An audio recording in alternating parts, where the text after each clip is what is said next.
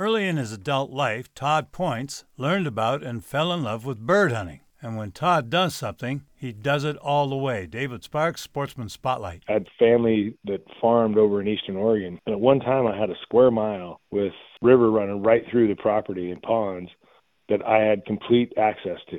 I ran all the hunting there. Eventually, we ended up leasing it for nothing. Anybody knew what I was paying for that, and it was split between me and my dad and a couple of my friends. It was less than 500 bucks each for a whole year. I didn't know how spoiled we were. I mean, we built a duck blind, and it was unbelievable greenhead hunting. And we'd go limit ducks and drive our trucks over the blind change our clothes and start right at a duck blind and go hunt for two hours for pheasants and quail. And when I really got crazy, I would leave that farm and go up in the hills and shoot chukars the same day. When I first hunted out there a lot, I didn't know what decoying a duck was. I never even heard of it. We would just go jump shoot. One of my cousins said, Hey, I think we could decoy here. I'm like, What? I don't know what you're talking about. We sat out in the cold all morning, really cold. My cousin could not blow a duck call. I mean, it sounded more like a kid's party with a bunch of kazoos they have, those kids.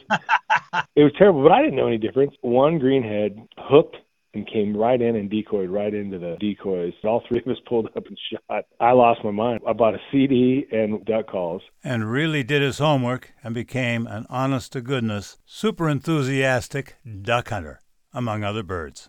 Hope you enjoyed Sportsman Spotlight. I'm David Sparks.